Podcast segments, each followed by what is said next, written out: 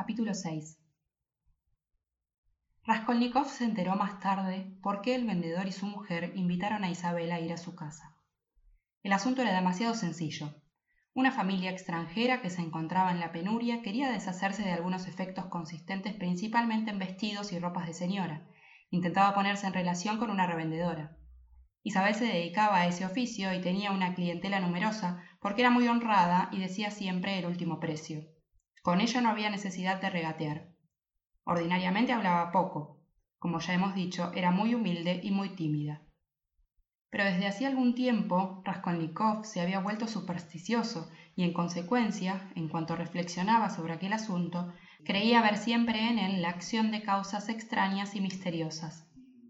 El invierno anterior, un estudiante conocido suyo le dio las señas de la vieja Alena Ivanovna, por si tenía necesidad de empeñar algo. Tardó mucho en ir a su casa porque el producto de sus lecciones le permitía ir pasando. Seis semanas antes de los acontecimientos que referimos, recordó aquella dirección, pues tenía dos objetos por los cuales podían darle algo. Un antiguo reloj de plata que heredara de su padre y una sortija de oro adornada con tres piedras rojas que su hermana le dio como recuerdo en el momento de despedirse. Raskolnikov se decidió a llevar la sortija a casa de Alena Ivanovna. A primera vista, antes de saber nada de particular respecto a ella, la vieja le inspiró una molesta aversión.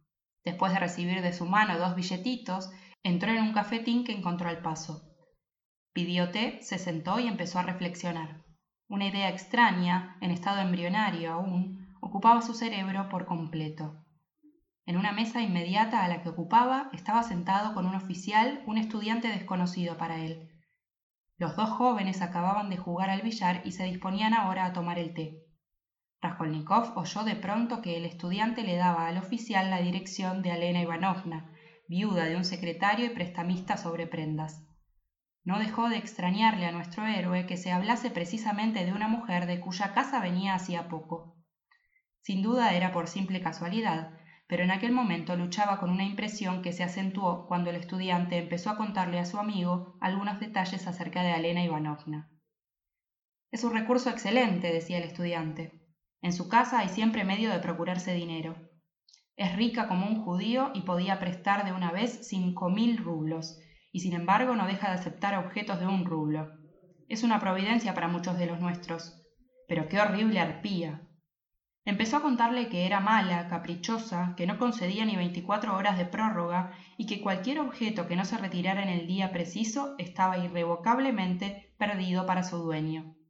Que daba por las cosas empeñadas la cuarta parte de su valor y cobraba el cinco y hasta el seis por ciento de interés mensual. El estudiante, en vena de hablar, agregó que la horrible vieja era muy bajita, lo que no impedía que le pegara a cada instante y tuviera completamente dominada a su hermana Isabel, que era en cambio una mujerona. Vaya un fenómeno, exclamó el oficial echándose a reír. La conversación recayó después sobre Isabel, de la que habló con agrado y sin dejar de reír. El oficial le escuchó con gran interés y le rogó a su amigo que se la mandase para encargarla del cuidado de su ropa. Raskolnikov no perdió palabra de aquella conversación, por la que se enteró de una porción de cosas. Isabel era más joven que Elena, pues solo tenía treinta y cinco años y trabajaba noche y día para la vieja. Además de hacer en casa el oficio de cocinera y lavandera, cosía prendas y las vendía, fregaba suelos por las casas y todo lo que ganaba se lo entregaba a su hermana. No se atrevía a aceptar ningún encargo ni ningún trabajo sin contar previamente con la autorización de Elena Ivanovna. Esta, Isabel estaba enterada, tenía hecho ya su testamento en términos tales que su hermana no heredaba de ella más que los muebles. Pero deseosa de que perpetuamente se rezara por el descanso de su alma, legaba toda su fortuna a un monasterio del distrito de N. Isabel pertenecía a la clase burguesa. Era una mujer muy alta y desgarbada, con unos pies muy grandes, calzados con unos zapatos deformados, aunque iba siempre muy limpia. Lo que más gracia le hacía al estudiante era el hecho de que Isabel estaba siempre encinta. Luego es más que un fenómeno, observó el oficial. Tiene la piel muy morena, eso sí. Parece un soldado vestido de mujer, pero no es exactamente un monstruo. Hay tanta bondad en su fisonomía y sus ojos tienen una expresión tan simpática. La prueba de ello es que ella gusta a muchos. Es tan tranquila, tan humilde, tan paciente, tiene un carácter tan agradable. Hasta su sonrisa es graciosa. ¿Acaso te gusta? preguntó riendo el oficial. Me gusta por su rareza, pero en cuanto a esa maldita vieja, sería capaz de matarla y robarle sin el menor escrúpulo de conciencia, agregó con viveza el estudiante. El oficial se echó a reír, pero Raskolnikov se estremeció. Las palabras que oía eran un extraño eco de lo que él pensaba. Permíteme que te haga una pregunta seria, replicó el estudiante cada vez más acalorado. Claro está que antes bromeaba, pero mira, por una parte una vieja achacosa, necia, estúpida, mala, un ser que no es útil a nadie, sino que por el contrario hace daño a todo el mundo, que no sabe por qué vive y que mañana morirá de muerte natural, ¿comprendes? Lo comprendo, respondió el oficial, que al ver la manera como su amigo se embrollaba, lo miraba atentamente. Continuó. Por otra parte, unas fuerzas juveniles, frescas, que se marchitan y se pierden por falta de sostén. Y esto a millares y por todas partes. Cien, mil obras útiles que podrían crearse las unas y mejorarse las otras con el dinero que le ha dejado esa vieja a un monasterio. Centenares, miles de vidas quizá que podrían entrar en el buen camino. Docenas de familias salvadas de la miseria, de la disolución, de la ruina, del vicio, de los hospitales. Y todo con el dinero de esa mujer. Que la maten y que su fortuna se emplee en bien de la humanidad. ¿Crees tú que el crimen, si hay crimen en eso, no sería ampliamente compensado por miles de acciones buenas? Por una sola vida, millares de vidas arrancadas al infortunio. Por una persona suprimida, cien personas que podrían vivir. Es una cuestión puramente aritmética. ¿Y qué puede pesar en la balanza social la vida de una vieja decrépita, estúpida y mala? No mucho más que la existencia de un piojo o de una cucaracha. Incluso diría yo que mucho menos, porque esa vieja es una criatura maligna, un azote para sus semejantes. Hace poco, en un acceso de cólera, le mordió un dedo a Isabel, ¿Y qué te parece? Le faltó poco para arrancárselo de cuajo. Desde luego que es indigna de vivir, observó el oficial. Pero, ¿qué quieres? ¿La naturaleza?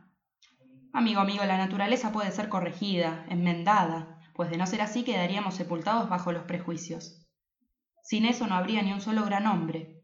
Se habla del deber, de la conciencia, y no quiero decir nada en contra, pero ¿cómo entendemos estas palabras? Espera, que voy a hacerte una nueva pregunta. Escucha. No, ahora me corresponde a mí interrogarte. Déjame que te haga una pregunta. Habla. Estás ahí perorando y demostrando tu elocuencia, pero respóndeme a esto nada más. ¿Matarías tú mismo a esa vieja? ¿Sí o no? Naturalmente que no. Me coloco en este caso en el punto de vista de la justicia, no se trata de mí. Bueno, pues en mi opinión, ya que tú mismo no te decides a matarla, es señal de que la idea no es buena. ¿Vamos a hacer otra partida? Raskolnikov se sentía presa de una extraordinaria agitación. En verdad que aquella conversación no tenía nada que pudiera admirarle. Más de una vez había oído a los jóvenes cambiar entre sí ideas parecidas. Únicamente difería el tema. Pero ¿en qué consistía que el estudiante expresaba precisamente los pensamientos que en aquel momento acababan de despertarse en el cerebro de Raskolnikov? ¿Por qué coincidencia éste, en el preciso momento de salir de la casa de la vieja, oía hablar de ella? Semejante casualidad le pareció siempre muy extraña. Estaba escrito que aquella insignificante conversación de café ejercería una influencia preponderante en su destino. Al regresar del mercado de Leno, se dejó caer sobre el diván, en el que permaneció sentado por espacio de una hora sin moverse siquiera. La oscuridad reinaba en el aposento. No tenía ninguna vela, pero aunque la hubiera tenido, no se le habría ocurrido encenderla. Jamás pudo recordar si durante aquel tiempo pensó en algo. Finalmente, el estremecimiento febril que tuvo poco antes volvió a apoderarse de él y pensó con satisfacción que podía tumbarse en el diván. No tardó en invadirle un sueño pesado como el plomo. Durmió mucho más de lo que acostumbraba y sin soñar. Anastasia, que entró en su habitación al día siguiente a las diez, le costó mucho trabajo despertarlo. La criada le llevaba un poco de pan, como la víspera, y las sobras de su propio té. ¿Aún no se ha levantado? exclamó con indignación. ¿Es posible que pueda dormirse tanto? Raskolnikov se incorporó haciendo un esfuerzo.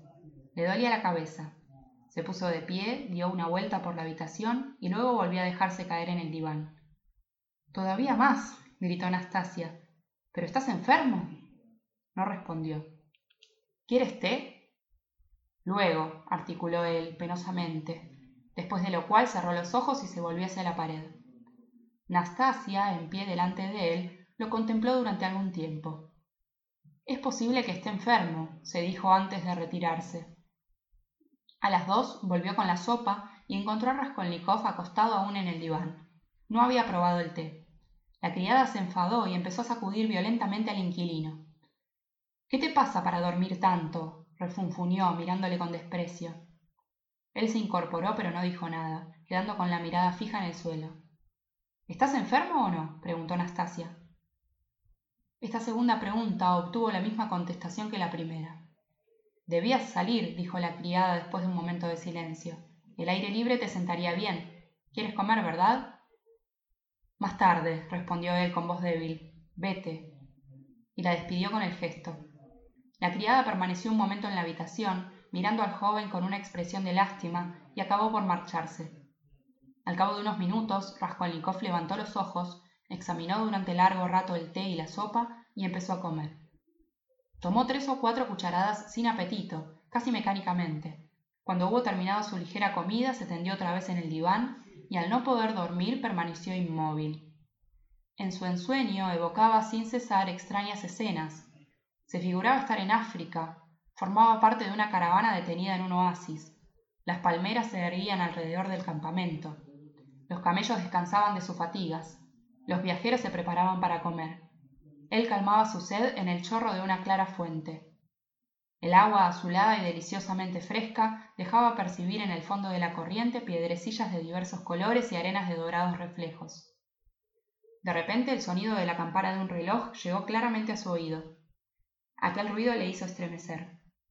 Vuelto a la realidad, levantó la cabeza, miró hacia la ventana y después de calcular la hora que sería, se levantó precipitadamente. Se acercó enseguida a la puerta, marchando de puntillas, la abrió muy despacio y escuchó hacia el rellano de la escalera. Su corazón latía con violencia, pero la escalera estaba completamente silenciosa. Parecía como si todo el mundo durmiera en la casa. ¿Cómo no habré hecho nada todavía? Ni he preparado nada, se preguntaba, no pudiendo comprender semejante negligencia. Y sin embargo deben de ser las seis las que acaban de sonar. A la inercia y a la pesadez sucedió bruscamente en él una actividad febril extraordinaria, los preparativos, por otra parte, no exigían demasiado tiempo. Hacía esfuerzos por acordarse de todos, porque nada se le olvidara, pero su corazón continuaba latiendo con tal violencia que su respiración se hacía difícil. En primer lugar debía preparar un nudo corredizo y adaptarlo a su paleto. Buscó entre la ropa que tenía colocada debajo de la almohada y sacó una camisa vieja y sucia, demasiado estropeada ya para poder utilizar, y cortó unas tiras de ella con las que hizo una trenza lo suficientemente larga y ancha. Después de doblarla, se quitó el paletó de verano, que era de una tela espesa y fuerte de algodón, la única prenda para encima de que disponía, y empezó a coser interiormente bajo la axila izquierda los dos extremos de la trenza. Sus manos temblaban mientras realizaba este trabajo, pero lo llevó a cabo con tal destreza que cuando volvió a ponerse el paletó no se notaba por fuera el menor indicio de costura. La aguja y el hilo se los procuró hacía bastante tiempo y no tuvo más que sacarlo del cajón de su mesilla. En cuanto al nudo corredizo destinado a sostener el hacha, era un ingenioso truco que se le había ocurrido quince días antes. Aparecer en la calle con un hacha en la mano era completamente imposible. Ocultar el arma, por otra parte, debajo de su paletó era haberse condenado a llevar constantemente la mano encima de ella, y aquella actitud habría llamado la atención, mientras que con un nudo corredizo le bastaba introducir en él la cabeza del hacha y ésta quedaría suspendida debajo de su axila durante su paso por las calles, sin temor a que se cayera. Incluso podía impedir que se bamboleara, y para ello no tenía más que sujetar la extremidad del mango con la mano metida en el bolsillo de aquel lado del paleto. Y dada la amplitud de aquella prenda, un verdadero saco, la maniobra de la mano en el interior no podía notarse desde fuera.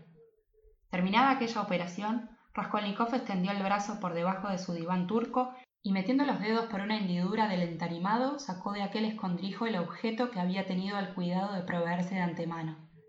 Hablando con propiedad, el tal objeto era un trozo de madera del tamaño de una pitillera. El joven se lo había encontrado por casualidad en uno de sus paseos, en el patio de un taller de carpintería. Unió al trozo de madera una pequeña capa de hierro, delgada y pulimentada, pero de dimensiones más reducidas que recogiera también por la calle. Después de sujetarlas la una a la otra por medio de una cuerda, lo envolvió todo en un trozo de papel blanco. Aquel paquetito al que procuró darle el aspecto más elegante posible, lo ató enseguida de tal manera que el nudo fuera fácil de desatar. Aquel era un medio de ocupar momentáneamente la atención de la vieja. Mientras ella estuviera entretenida en desatar el nudo, el visitante podría elegir el instante preciso. La chapa de hierro fue añadida para darle más peso al paquete, para que en el primer momento, por lo menos, la usurera no sospechara que le llevaban un sencillo trozo de madera. Apenas había terminado Raskolnikov de guardarse el objeto en el bolsillo, oyó de pronto que gritaban fuera. Ya hace rato que dieron las seis. Es tarde, Dios mío. Se lanzó hacia la puerta, escuchó y empezó a bajar los treinta escalones sin hacer más ruido que un gato. Faltaba lo más importante, ir a coger el hacha de la cocina. Tenía en su habitación una podadera, pero aquel instrumento no le inspiraba mucha confianza y sobre todo desconfiaba de sus fuerzas. Por eso eligió definitivamente el hacha. Hagamos notar con este motivo una extraña particularidad. A medida que sus resoluciones tomaban un carácter determinado, sentía cada vez más lo absurdo y el horror de ellas. A pesar de la terrible lucha que tenía lugar en su interior, jamás pudo admitir ni por un instante que sus proyectos llegaran a ejecutarse. Más aún, si todas las dificultades hubieran estado resueltas, todas las dudas aclaradas y todos los obstáculos vencidos, es muy probable que en el mismo momento hubiera renunciado a su designio como cosa desatinada. Pero aún quedaba una serie de puntos por precisar y de problemas a resolver. En lo referente a proporcionarse el hacha, no le inquietaba una nimiedad así, porque la cosa era facilísima. Nastasia no estaba casi nunca en la casa por las tardes, pues salía constantemente para ir a visitar a las amigas de la vecindad o a las tiendas. Las reprimendas que recibía de su ama no tenían siempre otro motivo. Cuando llegara el momento le bastaría por consiguiente entrar despacio en la cocina y coger el hacha, que volvería a su sitio una hora después, cuando hubiese terminado todo. Pero aquello no se haría quizás por sí solo. Supongamos, se decía el joven, que dentro de una hora, cuando yo vuelva a traer el hacha, haya vuelto Anastasia. Es natural que en este caso deberé esperar para poder entrar en la cocina a que salga de nuevo la criada, pero si durante ese tiempo notará ella la falta del hacha, empezará a buscarla, gruñirá, y quién sabe, quizá ponga en conmoción a toda la casa. Y ya tenemos una circunstancia que me sería perjudicial, o por lo menos podría serlo. Sin embargo, todo aquello no eran sino detalles en los que no quería ni pensar. Además, no tenía tiempo para ello. Pensaba en lo principal, resuelto a no ocuparse de lo accesorio sino cuando hubiera tomado su partido sobre lo esencial. Esta última condición, la más esencial de todas, le parecía decididamente irrealizable. Por eso no podía imaginarse que en un momento determinado dejaría de pensar, se levantaría e iría allá decidido. Hasta en su reciente ensayo, es decir, en la visita que le hizo a la vieja para tantear definitivamente el terreno, había faltado mucho para que ensayara de verdad. Era un actor sin convicción que no había podido con su papel y había huido indignado consigo mismo. Sin embargo, desde el punto de vista moral, Raskolnikov había podido considerar como resuelta la cuestión. Su casuística, aguda como el filo de una navaja de afeitar, había cortado todas las objeciones y no encontrándolas ya dentro de su espíritu, se esforzaba por encontrarlas fuera de él. Hubiérase dicho que arrastrado por un poder ciego, irresistible, sobrehumano, buscaba desesperadamente un punto fijo al que poder aferrarse. Los incidentes tan imprevistos del día anterior actuaban en él de una manera casi automática, se parecía al hombre que se ha dejado coger el faldón de la americana en una rueda de engranaje y teme que muy pronto va a ser cogido por la máquina. La primera cuestión que le preocupaba, y en la que había pensado muchas veces, era esta. ¿Por qué se descubren con tanta facilidad todos los crímenes y por qué se encuentran con tanta facilidad las huellas de casi todos los culpables? Poco a poco llegó a distintas conclusiones curiosas, según él, la principal razón del hecho estaba menos en la imposibilidad material de ocultar el crimen que en la personalidad misma del criminal. Casi siempre ocurre que este último experimentaba en el momento del crimen una disminución de la voluntad y del entendimiento. Por esto el criminal procede con un aturdimiento infantil, con una precipitación extraordinaria, precisamente cuando la circunspección y la prudencia le son más necesarias. Raskolnikov atribuía aquel eclipse del juicio y aquel desfallecimiento de la voluntad a una afección morbosa que se desarrollaba por grados, alcanzando el máximo de intensidad poco antes de la perpetración del crimen y subsistiendo bajo la misma forma en el momento del hecho criminal y hasta algún tiempo después, más o menos tiempo según los individuos, para cesar inmediatamente, como cesan todas las enfermedades. Un punto le quedaba por aclarar, el de saber si la enfermedad determina el crimen o si éste, en virtud de su propia naturaleza, iría siempre acompañado de algún espíritu morboso. Pero el joven no se sentía capaz aún de resolver semejante cuestión. Razonando de esta manera, se persuadió de que él, personalmente, estaba al abrigo de semejantes trastornos morales, que conservaría la plenitud de su inteligencia y de su voluntad durante el curso de su empresa, por la única razón de que su proyecto no era un crimen. No enumeraremos la serie de argumentos que lo habían llevado a esta última conclusión. Limitémonos a decir que en sus preocupaciones, el lado práctico, las dificultades puramente materiales de ejecución, quedaban relegadas al último término. Lo que necesito es conservar mi presencia de ánimo y mi fuerza de voluntad, que cuando llegue el momento de actuar triunfaré de todos los obstáculos. Pero no ponía manos a la obra. Menos que nunca creía en la persistencia final de sus resoluciones, y cuando sonó la hora se despertó como de un sueño. Aún no había llegado al final de la escalera cuando una circunstancia insignificante le obligó a retroceder. Al llegar al final del descansillo donde vivía su patrona, vio abierta de par en par, como de costumbre, la puerta de la cocina, y dirigió una discreta mirada a aquella pieza. En ausencia de Anastasia, ni aun la patrona estaba allí. ¿Pero había cerrado bien la puerta de su habitación? ¿No podría verle desde su alcoba cuando entrara para coger el hacha? He aquí sobre lo que deseaba asegurarse. Pero cuál no fue su estupor al comprobar que Anastasia se encontraba en la cocina. Y lo que era peor, estaba ocupada, Sacaba ropa de una cesta y la tendía en unas cuerdas. Al aparecer el joven, la criada interrumpió su trabajo y se volvió hacia él, mirándole hasta que se alejó. Él apartó la vista y pasó de largo, como aparentando no haber mirado. Pero aquello estaba concluido, no podía disponer del hacha. Aquella contrariedad fue para él un golpe terrible. ¿Y de dónde había yo sacado, se decía mientras bajaba los últimos escalones, ¿De dónde había yo sacado que precisamente en este momento habría salido infaliblemente Anastasia? ¿Cómo se me había metido eso en la cabeza? Estaba abatido, como aniquilado. En su despecho sentía necesidad de burlarse de sí mismo. Una cólera salvaje agitaba todo su ser. Se detuvo indeciso en el portal. Ir a la calle, salir sin objeto, por broma, no le agradaba mucho, pero más desagradable era tener que subir a su habitación. Y decir que perdí para siempre tan hermosa ocasión, refunfuñaba en pie ante la oscura garita del portero, la cual estaba abierta. De pronto se estremeció. En la garita, a dos pasos de Raskolnikov, brillaba algo debajo de un banco a la izquierda. El joven miró a su alrededor. No había nadie. Se acercó cautelosamente a la garita, bajó dos escalones y llamó en voz baja al portero. Vaya, no está. Además, no debe de haber ido muy lejos cuando se ha dejado la puerta abierta. Y veloz como el relámpago se lanzó hacia el hacha, que era lo que brillaba, y la sacó de debajo del banco donde estaba entre unos trozos de leña.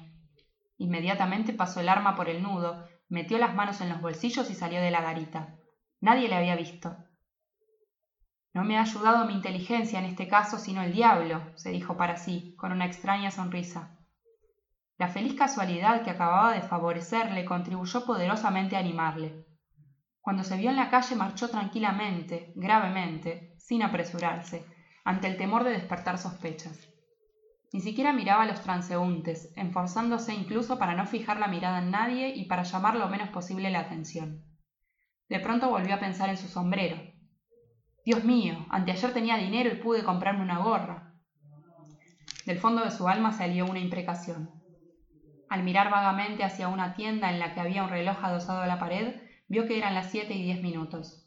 El tiempo apremiaba y sin embargo se veía en la precisión de tener que dar una vuelta, porque no quería que lo vieran llegar a la casa por aquella parte. Antes, cuando intentaba representarse de antemano la situación en la que se encontraba ahora, solía figurarse que estaría muy asustado. Pero en el momento presente, contrariamente a lo que esperaba, no sentía miedo en absoluto. Unos pensamientos ajenos por completo a su empresa ocupaban su cerebro, pero no duraban mucho.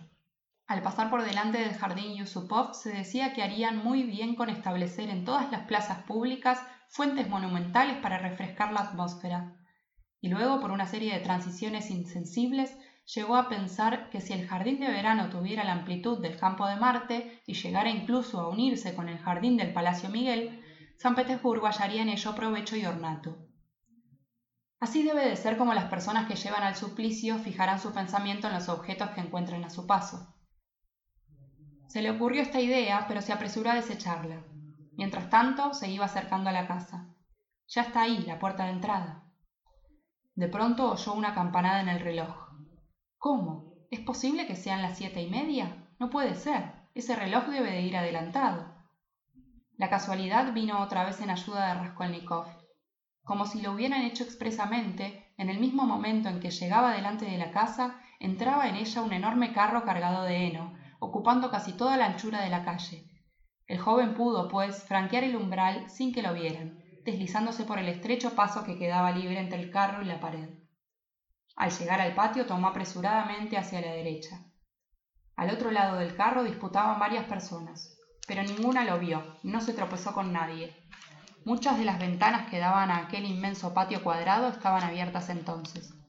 Pero él no levantó la cabeza siquiera. No se sentía con valor para ello. Su primer movimiento fue para ganar la escalera de la vieja, que arrancaba pegadita a la pared de la derecha. Recobrando aliento y con la mano apoyada en el corazón para contener los latidos, empezó a subir los escalones, no sin antes asegurarse de que su hacha estaba bien sujeta por el nudo corredizo. Escuchaba atentamente a cada minuto, pero la escalera estaba completamente desierta y todas las puertas cerradas. No encontró ni un alma siquiera. Bien es verdad que en el segundo piso había un cuarto desalquilado cuya puerta estaba abierta y dentro trabajaban los pintores, pero estos no repararon en Raskolnikov.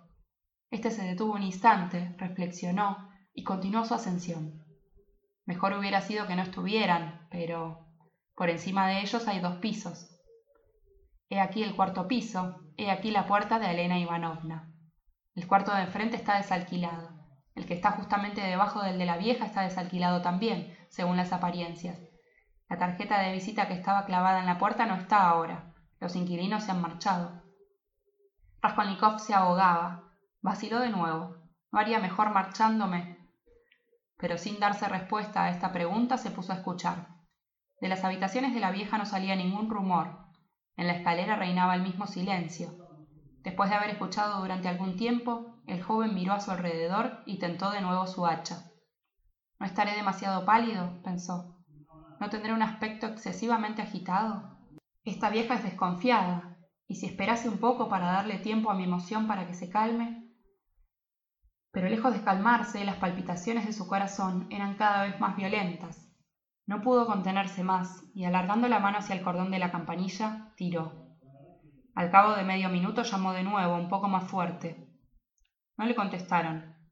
Tirar violentamente de la campanilla como un sordo habría sido inútil y hasta torpe.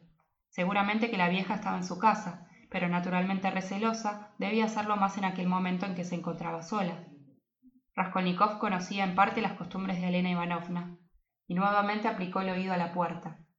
Habían desarrollado en él las circunstancias una agudeza particular de sensación, lo que en general es difícil admitir, o efectivamente sentía un rumor claramente perceptible. Fuese lo que quisiera, su oído distinguió de pronto que una mano se posaba en el pomo de la cerradura y que un vestido rozaba la puerta. Por dentro había alguien que se entregaba exactamente al mismo juego que él en el rellano de la escalera.